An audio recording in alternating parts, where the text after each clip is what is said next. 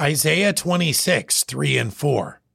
Thou wilt keep him in perfect peace, whose mind is stayed on thee, because he trusteth in thee. Trust ye in the Lord forever, for in the Lord Jehovah is everlasting strength.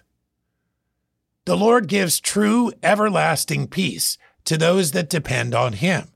To have a mind stayed on him is to rest upon him, to lean our full weight upon God, expecting him to hold us up.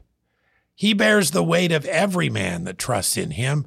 He is more than capable of it. This is why rest throughout life can be maintained for the believer, and why the command is so clear trust in him forever. While we struggle, even with the help of others, to carry the heavy loads of life, he is everlasting strength.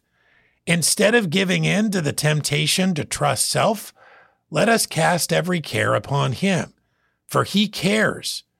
This is the path to peace. It is not one that we can chart for ourselves. We need the guidance and wisdom of the one that has the character and power to provide it. Isaiah 26, 3 and 4. Thou wilt keep him in perfect peace, whose mind is stayed on thee, because he trusteth in thee. Trust ye in the Lord forever, for in the Lord Jehovah is everlasting strength.